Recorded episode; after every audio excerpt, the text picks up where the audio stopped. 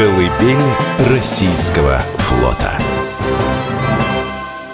Главная причина отправиться в сердце российского флота, город Кронштадт, это музейно-исторический парк «Остров фортов», который минувшим летом открыл свои двери для посетителей.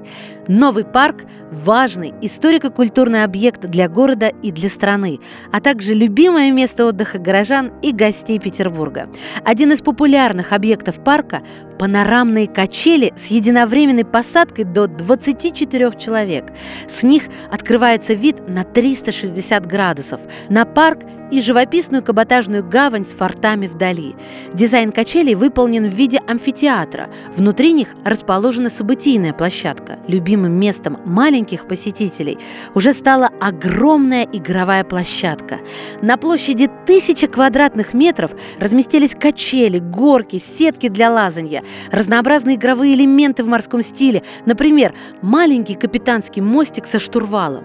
На площадке развлечения на любой вкус найдут как самые маленькие посетители, так и ребята постарше до 12 лет. Для любителей спокойного отдыха в парке предусмотрены зоны тихого отдыха и яблоневый сад с прудом. Кроме того, на разных площадках парка «Остров фортов» расположен собственный ботанический сад. В рамках благоустройства территории здесь появилось около двух тысяч насаждений, цветущие гортензии, сирень, японские кустарники и ивы. В теплое время года в парке регулярно проводятся культурно-досуговые мероприятия.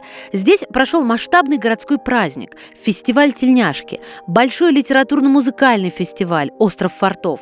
Уже традиционными стали семейные уикенды с эффектным шоу мыльных пузырей и живыми выступлениями петербургских музыкантов. Всего за первые два месяца работы «Острова фортов» его гостями стали более 100 тысяч кронштадтцев и гостей города. Из всех объектов парка «Остров фортов» первой была открыта его центральная часть – аллея героев российского флота.